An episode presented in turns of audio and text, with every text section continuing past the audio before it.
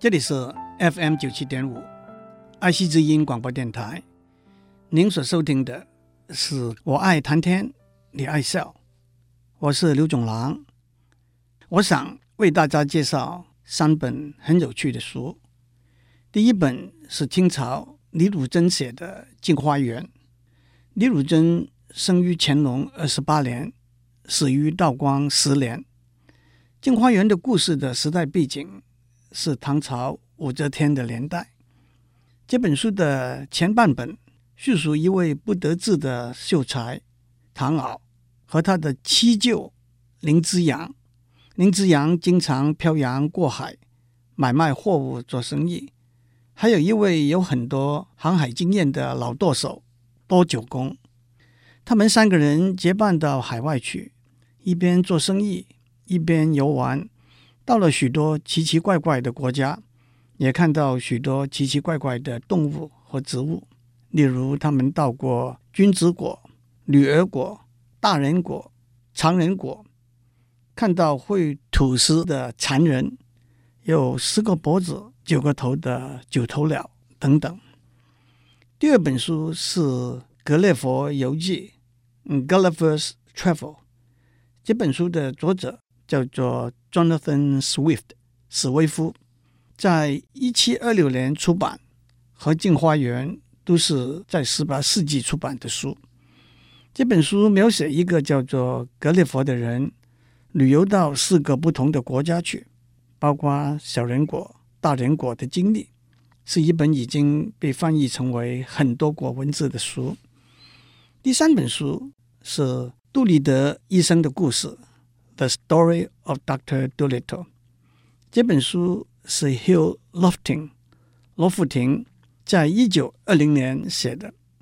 书里头的主角杜立德医生本来是一个普通的医生，不过他学会了禽兽的语言，变成一位能够替禽兽治百病的禽兽医生。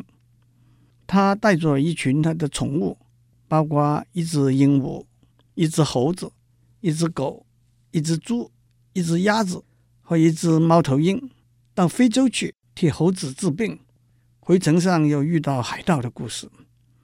这本书还有好几本后续的书，也有好几部电影，都是以这本书的主角杜立德医生能够精通禽兽的语言为出发点，衍生出来的有趣古怪的故事。第三本书通过时间和空间的改变。描述我们日常生活以外的人物和事情。其实除了这三本书之外，还有很多相似的书。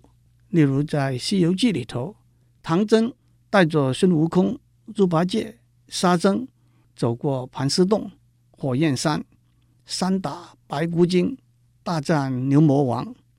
还有英文的《绿野仙踪》（The Wonderful Wizard of Oz）。里头讲一个小女孩 Dorothy 和她的三个伙伴稻草人、油罐铁皮人和胆小的狮子人一起去翡翠城找欧兹魔法师的故事。这些故事有两个共同的主轴，一个就是用神奇和幻想跳出超脱现实，另外一个就是通过神奇和幻想反映讽刺现实。让我先从杜立德医生的故事讲起。杜立德是一个小镇里头很受大家爱戴的好医生，他的家里有很多禽兽宠物，从金鱼到白老鼠，到牛、羊和马。不过他最宠爱的是一只鹦鹉帕林尼西，一只鸭子 Dap Dap，一只狗 Jip，一只小猪 Gab Gab。还有一头猫头鹰，兔兔。可是当他家里的宠物越来越多的时候，许多他的病人觉得很讨厌，就都不来找他看病了。杜立德医生的生意越来越少，最后他剩下来唯一的朋友和病人跟他说：“你不如干脆改行，做一个禽兽的医生好了。”鹦鹉帕雷尼雪听了，跟他说：“我懂得人讲的语言。”也懂得鸟讲的语言，让我叫你鸟讲的话好了。杜立德学会了禽兽讲的语言，成为一个很好的兽医，大家都来找他。例如，他替一只视力不良的马配了眼镜，也把一只鳄鱼的牙疼治好了。讲到这里，让我打一个岔，在中国历史上，也有一位听得懂鸟讲话的人，叫做公冶长。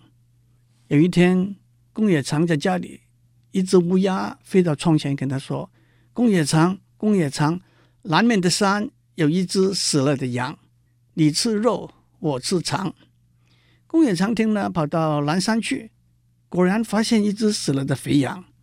他把肉割下来带回家去，却忘了把肠留下来给老鸭吃。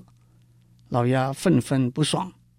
过了几天，乌鸦又飞来报信：“公冶长，公冶长，南面的山有一只死了的肥羊。”公冶长听了非常高兴，赶到南山去，看到一堆人围在那里，他怕别人把那条肥羊拿走，远远大叫：“那是我杀死的，那是我杀死的！”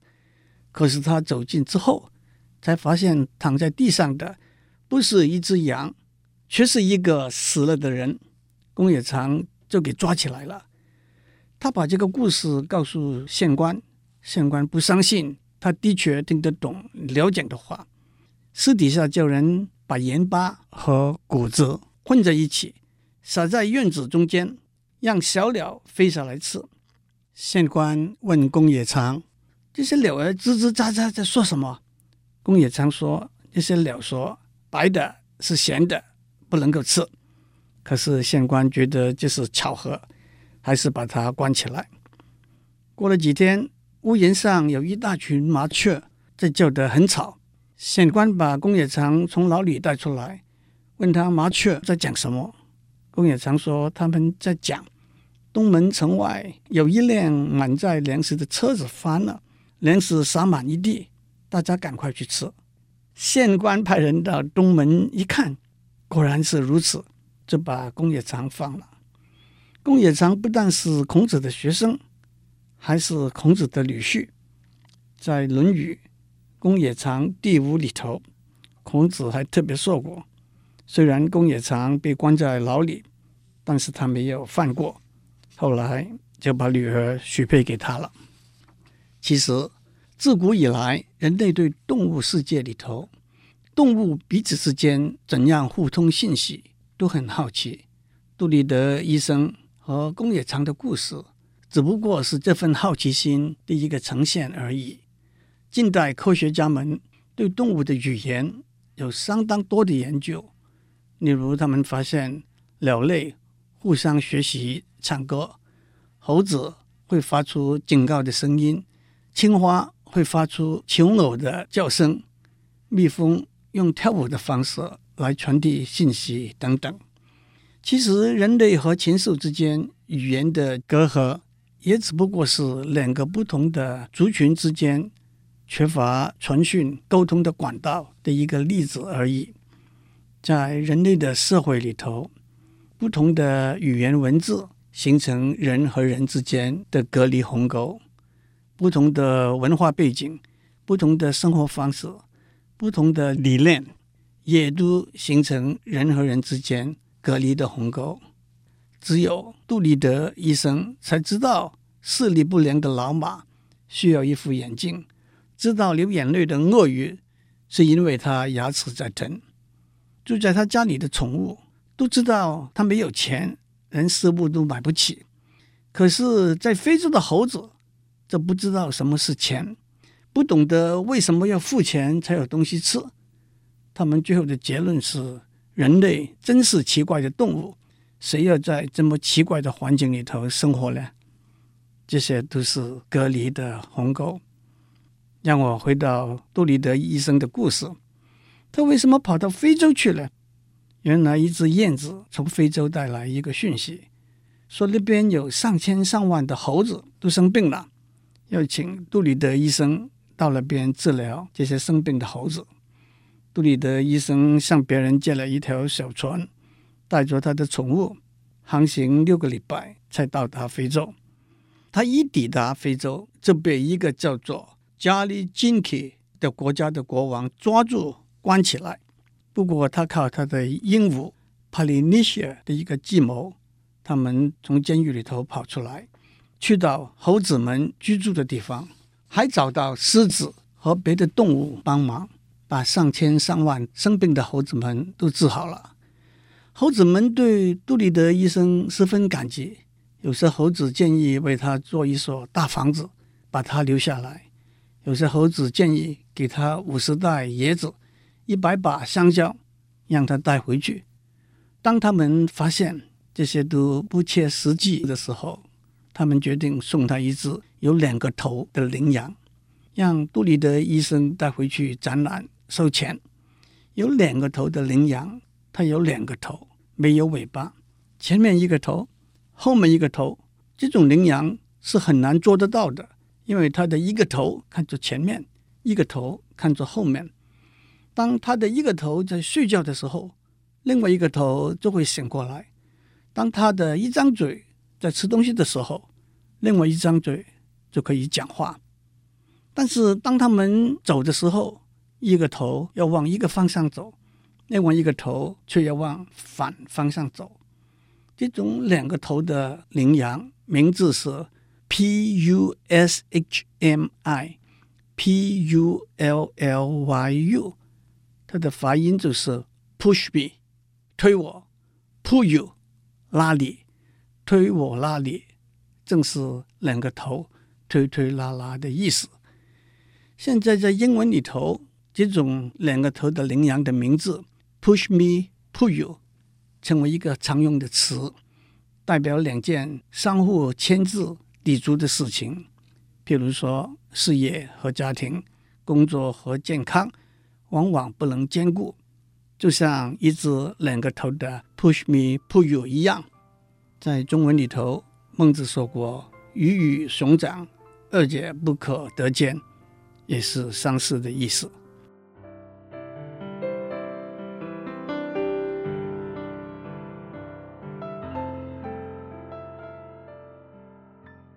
我们在上面讲到，杜立德医生治好了非洲猴子们的病。他们送了他一只有两个头的羚羊，Push me, pull you。其实，在神话传说里头，还有很多相似的例子。在罗马神话里头，有一位有两个面孔的神，叫做 Janus，他是看守门户的神，因为他的两张脸就像门户一样，可以同时看前看后，可以同时看外看内。甚至可以同时看过去、看未来。Janus 这位神也代表开始，这就是每年的第一个月叫做 January 的原因。在中国的传说里头，哼哈二将就是守护大门的神，一个能够鼻哼白气，一个能够口哈黄气，用来制服邪恶和敌人。不过，让我跳到《镜花缘》里头的故事。唐敖、林之阳、多九公，他们在海上航行，到了一个叫做两面国的国家。这个国家的人有两张面孔。当一个人看到衣着华贵的唐敖的时候，他一脸和颜悦色，满面谦恭，令人觉得可爱可亲。可是，当他看到衣着朴素的林之阳的时候，脸上冷冷的，笑容也瘦了，谦恭也免了，说话也半吞半吐，无情无绪。还有这个国家的人通常只露出一个面孔，用布巾把另外一个面孔盖起来，在露出来很善良的脸的背后，用布巾盖起来的却是一张恶脸，少皱眉，血盘口，青面獠牙，满脸横肉。当然。在两面过里头的人都有两张面孔的比喻是很明显的。我们常常看到许多人在仁慈、善良、诚实的面孔的背后，是另外一副奸诈、狡猾、恶毒的嘴脸。尤其是当你把他的布巾揭开，让他露出不容易被别人看到的面孔的时候，他会喊打喊杀，要你的命。让我们还是回到杜立德医生的故事。他把猴子们的病治好了，回家的路上还得经过 Jolly Jinky 这个国家，跟去城的时候一样，又被国王抓起来了。这次他怎样脱身的了？原来 Jolly Jinky 国王的儿子 Bumpo 王子觉得自己的脸的颜色太黑了，他去找睡美人的时候。睡美人不喜欢他，所以他想要把脸漂白。杜立德医生说：“那么身体的颜色要怎么办呢？”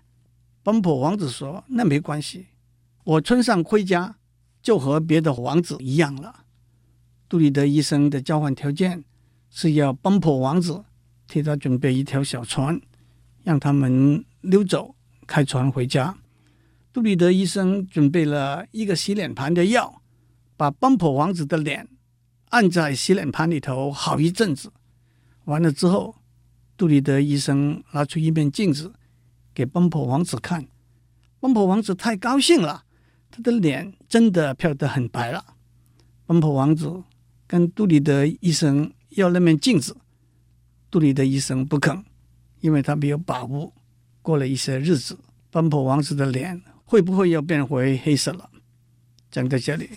让我又打一个岔，讲讲《镜花缘》里头，唐敖、林之阳和多九公访问的黑齿国，那里的人全身连牙齿都是黑的。他们走在街上，大家礼节分明，男人走右边，女人走左边。唐敖跟两个十四五岁的女学生谈学问，发现他们不但懂得很多，而且对古典像《论语》《礼记》。很多地方都有跟古人不同的见解，加上伶牙俐齿，唐敖根本讲不过他们。林之阳从船上带来的脂粉，想要卖给当地的妇女，他们都不感兴趣。他们要买的是书。唐敖在城内走了一圈，说：“刚来的时候没有小心看他们的面目，但是这一路看来，只是觉得个个美貌无比。”无论男女，都是满脸书卷秀气，那种风流儒雅的神态，倒像在黑气之中透露出来。回想那些脂粉之流，反而觉得他们丑了。唐敖一行三人后来又去到白民国，在那里泥土山石都是白色的，田里开着白色的花，农夫也穿着白色的衣服。在田里工作，城里的墙是白色的，桥是银色的，男女老少个个面如白玉，唇似涂朱，白衣白帽，一概绫罗打扮。他们走到当地的学塾去，看到老师学生都是衣帽鲜明，可是当他们开口读书的时候，白字错字连篇，真是虚有其表。让我们回到杜立德医生的故事。在回家的路上，杜立德医生和他的宠物七嘴八舌。杜立德医生有点内疚，他担心奔波王子的脸会变回黑色，但是又存着一丝希望，他不会再变回黑色。不过，杜立德医生也说，王子有一副好心肠，不管他的脸是什么颜色。能够觉得自己好看就是好看了，这也是杜立德医生不愿意把镜子留下来给奔波王子的原因。我相信大家都听过安徒生童话里头丑小鸭的故事。这个故事是说，鸭妈妈孵了一群小鸭，别的小鸭看起来都很正常，就一只肥大笨重、毛色又是灰暗的小鸭，跟别的小鸭不一样。它被大家歧视排挤，自己单独的落跑了。冬去春来，他来到湖边，看到一群美丽的天鹅。当他看到湖里头自己的倒影的时候，他才知道自己也是一只天鹅，而且湖边的小孩都说他是最美丽的一只天鹅。这个故事结尾的时候，他说的一句话是。当我是一只丑小鸭的时候，我没有梦想到会这么快乐。我一连串讲下来，从家里进去锅里头的奔波王子，黑色和白色的脸，杜立德医生给他的药和镜子，唐敖在海外遇到的黑池国的才女和白民国的老师，到最后变成天鹅的丑小鸭，的确都有许多相似的道理在里头。最后，我还得把杜立德医生的故事做一个结束。杜立德在回家的路上还遇到一群的海盗，不过在鲨鱼、鲸鱼、海豚保护之下，他们还是逢凶化吉，平安回到家乡。杜立德医生带着 Push Me Pull You 这只两个头的羚羊到各地巡游，靠着门票的收入发了大财。最后他讲一句话是：钱是一件讨厌的东西。不过不必为钱烦恼，也真不错。